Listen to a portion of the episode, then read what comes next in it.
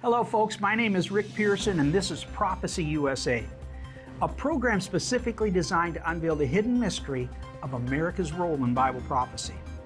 Have you ever wondered what is the greatest miracle that ever happened in the Bible?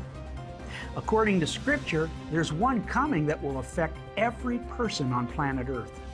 Join us today for question and answers as we discuss the mystery Jesus foretold concerning the believers of Philadelphia. Stay tuned.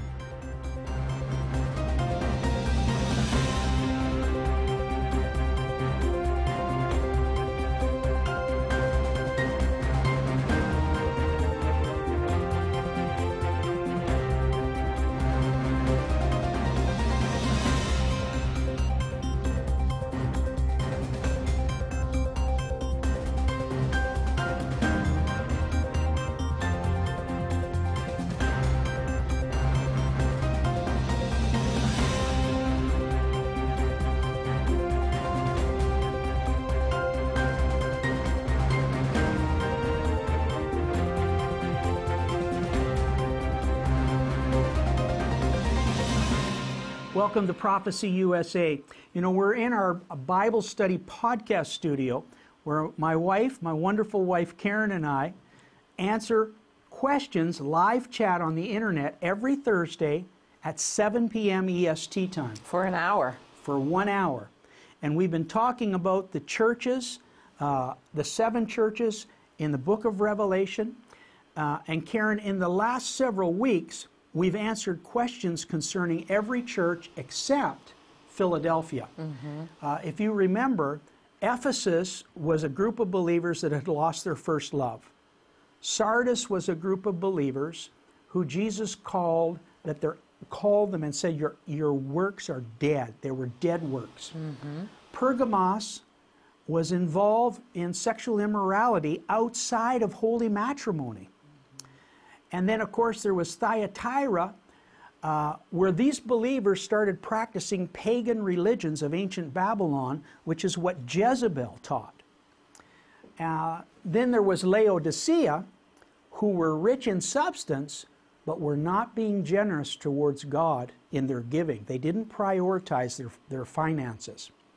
Of course, there's Smyrna, who was the persecuted church, who Jesus said, Wait and you will be rewarded with crowns of righteousness. So today, what we're going to look at is the seventh group of believers who had avoided all of the shortcomings of the first six churches. Her name is the Church of Philadelphia. Remember, the bride of Christ is only part of the body of Christ. Matthew 25 says that only five of ten virgins were ready for the bridegroom's arrival. Now the five virgins went with the bridegroom, but as soon as they left, the door was shut behind them, and the five other virgins missed their own wedding. So, in addressing the seven churches, Jesus was trying to get the bride ready for his arrival. But when it came to Philadelphia, Jesus was very pleased with their works, with their worship, and obviously they were already counted worthy to escape the things that would soon come to pass. Now, before our Q&A or question and answers, let's take a look at the remnant of believers that Jesus called the Church of Philadelphia. To the Church of Philadelphia, Jesus says, I know your works. Behold, I have set before you an open door, which no man can shut. I know that you have but little strength and yet you have kept my word and have not denied my name. Because you have kept the word about patient endurance, I will keep you from the hour of tribulation that is coming on the whole world to try those who dwell on the earth. It appears that the Philadelphia believers are differentiated from all the other churches previously mentioned. It does appear, however, that these believers will suffer some persecution from the synagogue of Satan in other words, they have been tested even to the point that Jesus said, I know that you have but little strength. If you stand up for traditional marriage, you are called homophobic. Against Muslim terrorism, you are called Islamophobic. If you stand up for Israel, you are called apartheid racists. If you stand up for the life of the unborn, you are accused of having a war on women. If you believe Jesus is the only way to salvation, you are accused of being a narrow minded bigot. Jesus said in Matthew chapter 5, Blessed are those who are persecuted for righteousness' sake, for theirs is the kingdom of heaven. Blessed are you when others revile you and utter all kinds of evil against you falsely for my name's sake. Rejoice and be glad, for your reward is great in heaven, for so they persecuted the prophets before you. God will judge you based on what you know and how you put into practice what you have been taught. The more you know, the greater your accountability to obey His words. Welcome back. Well, Karen, you have a multitude of questions and uh, concerning the seven churches, I sure do. and, even some not concerning the seven churches. Yes, and some strong statements too. Okay. Uh, so let me start out with a question that was sent in by Doreen. Um, actually, not a question. This is a statement. Prophecy USA, you are wrong. America is not in Scripture. You are just trying to spread fear so you can make money on your book and on your online scam. Stop it. wow. Yikes. Uh, for those of you who feel that way, Darlene, uh, we did not write the Bible. We did not write the 53 descriptions of Babylon the Great prophesied over 800 years ago by multiple prophets. We did not create the legal system of the USA founded upon Judeo Christian principles of Scripture. We did not place the statue of Moses at the highest peak of your Supreme Court building, confirming that mandate. We did not make America meet all 53 descriptions of Babylon. And we did not write history, nor are we attempting to write the future. But we are showing people what the Bible says and allowing everyone who has ears to hear what God's Word says. You and you alone must join the dots. It is God who declares the end from the beginning, and it is God who has spoken it, and it is God who will bring it to pass. It's God in 850 BC who spoke through Amos the prophet and said, Surely the Lord will do nothing except he reveal it unto his servants, the prophets. And it's the same God today who promised us that when the Holy Spirit has come, he will guide you into all truth. And he will personally show you things to come.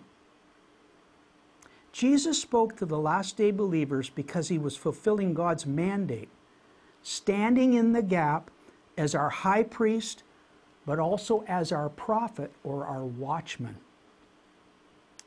If thou doest not speak to warn the wicked from his way, and the wicked die, their blood I will require at thine hand. Doreen, we believe God put us on television not because he wants your money, he wants your soul. He wants you to spend eternity with him. But you have to decide to accept that invitation.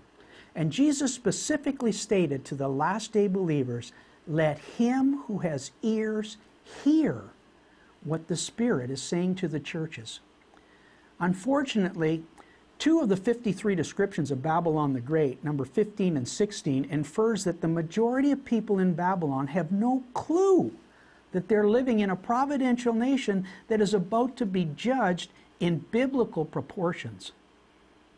There's a remnant of believers in Babylon, however, and around the world, they're watching, they're waiting, they are meditating, and they are getting ready for one of the greatest events in Bible prophecy. Something very good is about to happen to those who trust in Jesus Christ. But something very terrible is awaiting for those who don't. And the Church of Philadelphia is waiting for that hour that will change everything. And Daniel warned us the wicked shall not understand, but the wise shall understand.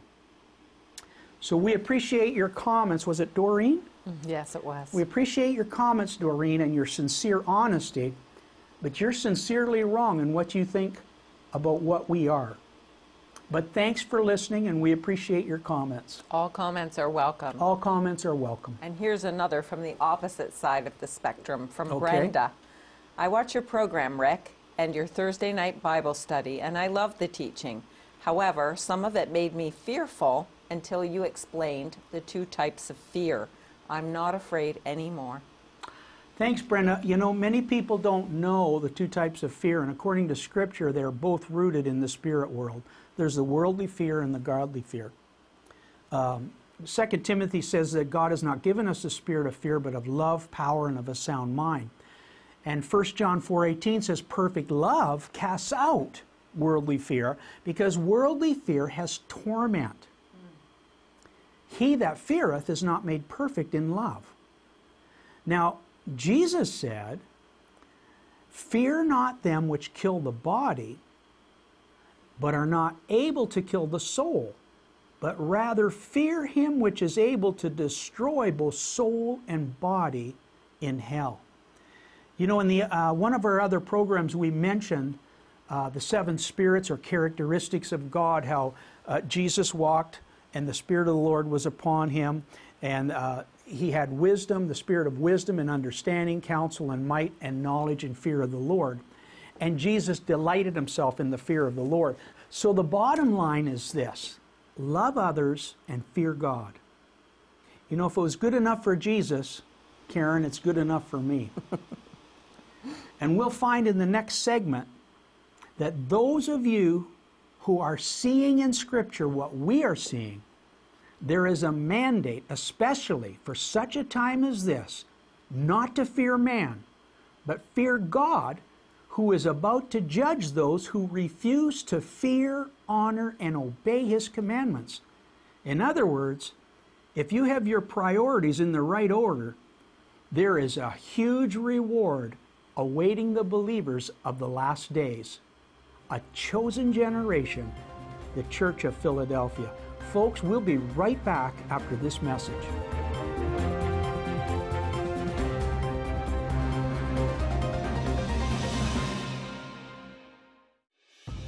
The United Nations has a 2030 agenda.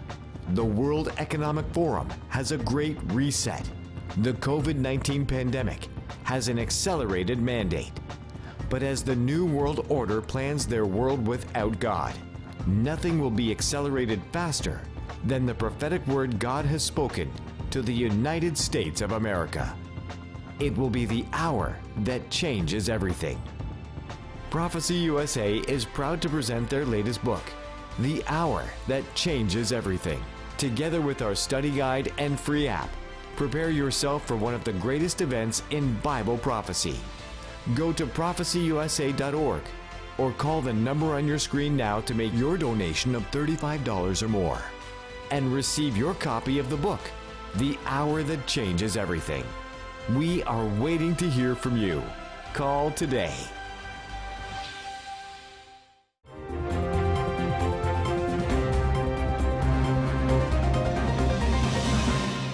Welcome back. We're answering questions today concerning the Church of Philadelphia. Now, this is the only group of believers in the last day that Jesus promised an open door of escape for the hour of trial that shall come upon the whole world. And we just learned that this group has ears to hear Jesus' warning, and through godly fear, not fear of man, they're getting their houses in order for the big event. Karen, do we have a question concerning that open door? There's a question from Tom. He says, I have studied the scriptures, and it says that Christians are found in the tribulation and are martyred. Yet, according to scripture, the Church of Philadelphia escapes. Many Bible teachers don't believe there is a pre tribulation rapture. Why do you lean towards a pre tribulation rapture?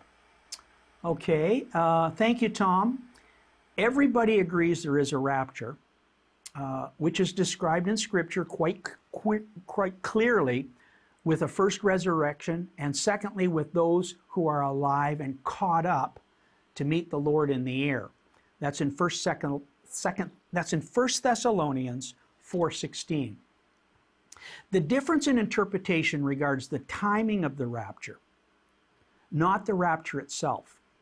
Uh, and we believe this miracle will happen before the tribulation begins. And, and here's some of the reasons. Number one, why did Jesus warn the churches of the particular sins they were committing in advance of the tribulation? Why would he warn us if we were going to go through it?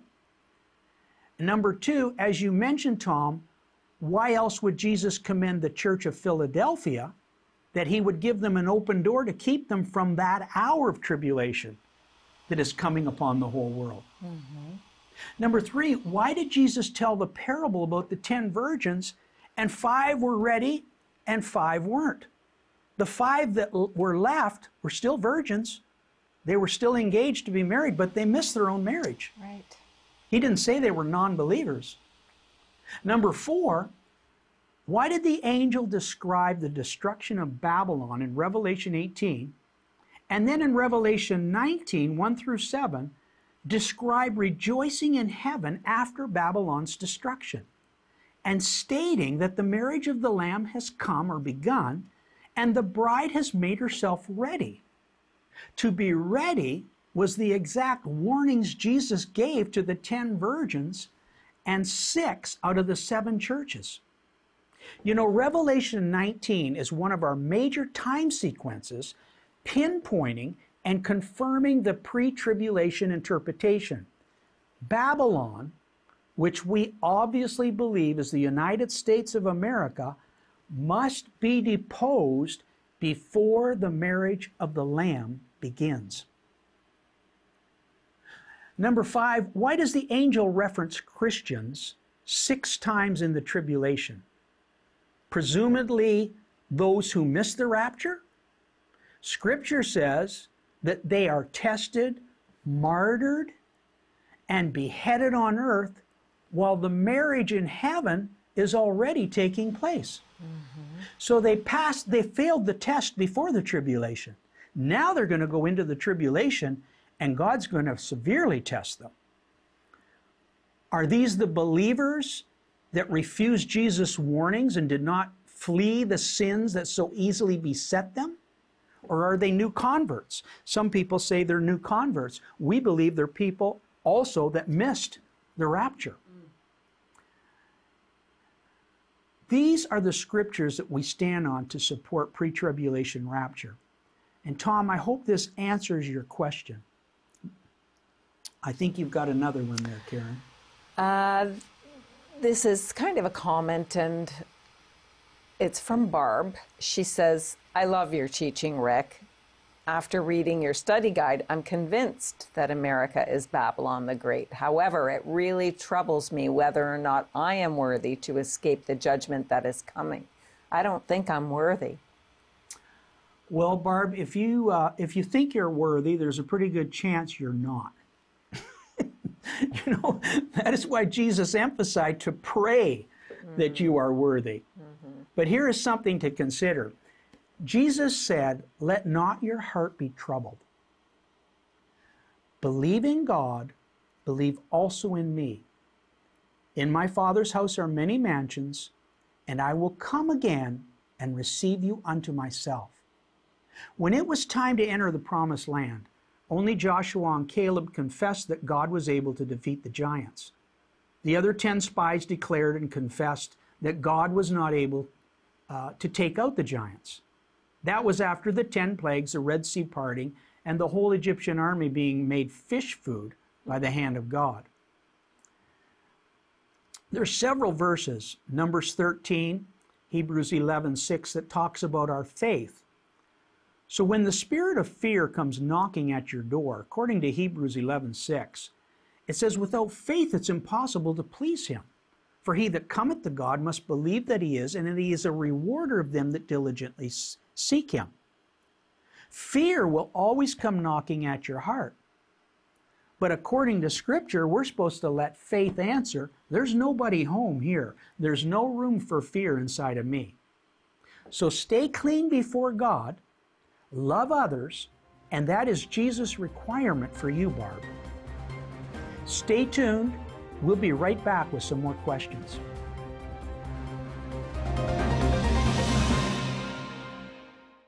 Two thousand years ago, innocent blood was shed for you. But will America come back? Will she seek God's forgiveness or will she suffer his judgment? Prophecy USA proudly presents a study guide addressing America's spiritual state of the union concerning her past, present, and future role in Bible prophecy. Call right now with your donation of $20 or more to receive your copy. 1 888 306 1759. Or go online to prophecyusa.org right now. Welcome back, folks. We're answering questions on the Church of Philadelphia, one of the seven churches that Jesus listed in the book of Revelation. Karen, do we have a, uh, our next question ready to go? We do. It's from Barry. He writes and says, Rick and Karen, I have learned so much from your Bible study podcasts. I watch them every Thursday at 8 p.m. Central Standard Time. In your discussion on the Church of Philadelphia, Jesus promised us the open door to escape the tribulation. But then it says, For thou hast little strength. What does that mean, especially for us in North America? Oh, that's a good question, Karen. You know, in Revelation 3 8, that's what he's uh, that's what Barry's referring to. Yes. And it says, For thou hast little strength and hast kept my word and has not denied my name. Uh, Barry, this verse does not go into detail but when you compare it to scripture that describes Babylon, it could mean that persecution of believers in North America could go farther than the name calling and the phobia bombs that the progressives currently hurl at Christians. You know, the progressive ideology has a phobia attached to anything that opposes them. In fact, uh, Isaiah prophesied, I was angry with my people, I polluted my inheritance, and I gave them into thine hands. We have a lot of name calling and phobias, but we really haven't had any physical persecution. But if that happens, it says, Upon the ancient one hast thou heavily laid thy yoke, O Babylon. In the past, I'd interpreted, this verse with the shedding of innocent blood. However, within the future Canadian and USA and United Nations human rights legislation, there's being proposed hate crimes based on speech and the unwillingness to support certain lifestyles. Now, we have children in Canada being taken away from their parents because they want to transgender to another gender. The parents say no, and all the government says is they're coming against the human rights of that child. We also have laws that have come uh, that come against conversion therapy, bringing sentences up to five years imprisonment. Those laws are colliding head on with Judeo Christian teaching. Will that bring persecution or not? I don't know. Uh, recently, I was having a conversation with a friend of mine who was a die-hard partisan. He's really strong in one party. And as a pondering question, I asked him if someone is wearing a red hat in support of a political party, and another person comes out of nowhere and sucker punches that person in the face for no other reason than because they're wearing a red hat, is the person wearing the red hat a fascist? Or is the person who punched them in the face the fascist? just because they believe differently than them. And I could get no answer from my friend. You know, the Bible states that the night before Sodom and Gomorrah was destroyed, Lot tried to warn everyone of the coming judgment. The men of Sodom demanded that Lot hand over the two angelic visitors that visited Lot, and they were staying in his home. And that those Sodomites said, We want to know these men or commit sodomy with them. Now, once Lot refused to participate in the Sodomites' plans, they physically threatened Lot by saying they would do worse to Lot if he did not hand over his visitors to them. They equated Lot's refusal to participate as Lot judging them. That's found in Genesis 19:9. Now, Isaiah warned 12 nations of coming judgment, and the king who was his grandson, had him sawn asunder. Jeremiah warned Judah of Babylon's coming invasion, and they threw him in a cistern. Both nations fell after they judged the prophets. Now, Scripture says that we're not supposed to judge others. For how you judge others, God will judge you. If secular humanists and the progressive movement start judging Christians and begin perse- persecuting them beyond just verbal insults, it could be the tipping point that provokes God's hand to fulfill the judgment prophesied to come to Babylon the Great. And it's possible that Philadelphia believers who are promised to be delivered through the open door may be tested in this manner to the point that they have little strength left before their rapture. You know, this is not new for secular humanists' mode of operandi. Stalin did it, Hitler did it, North Korea does it, and so does China. Secular humanists, progressives in America, will they do it? Time will tell. Watch for mounting hatred towards Christian values. And I hope it doesn't go that far, but it might. But if and when it happens, keep your eyes on Jesus because he said, Blessed are those servants whom the Lord, when he cometh, shall find watching. And we've been raised up to help you do just that. What's the next question, Karen? The next question comes from Christy from Burlington, Ontario, which is not far from here at all. Christy says, I watch your program and I've learned so much, but how can a person be sure they belong to the Church of Philadelphia and are ready for the rapture? Christy, that's a great question. Uh, the best way is to follow the warning Jesus gave to the seven churches. Number one, you must be born again. Ask Jesus into your heart and just say, Dear Jesus, come into my heart, forgive me of my sins, and help me to be more like you. Um, make Jesus your first love. Everything that you do, do it as unto the Lord when you treat others. Live a lifestyle free of immorality. Take some of your first fruits and prioritize your finances and help someone less fortunate. Forgive those who persecute you and say all manner of evil against you. Rejoice and be exceedingly glad, for great is your reward in heaven. And finally, pray that you might be counted worthy. That's what Jesus said to do. And Karen and I are putting all these principles into place because we've read the book and we've studied to show ourselves approved and we are voting pre trib rapture all the way. And next week, we're going to take questions on some of those things that are going to come to pass after the rapture takes place. In the meantime, this is Prophecy USA. I'm Rick Pearson, and this is Karen Pearson, my wonderful wife, and we're reminding you that Jesus is alive and He's coming back much sooner than many people think. See you next week on Prophecy USA. Shalom.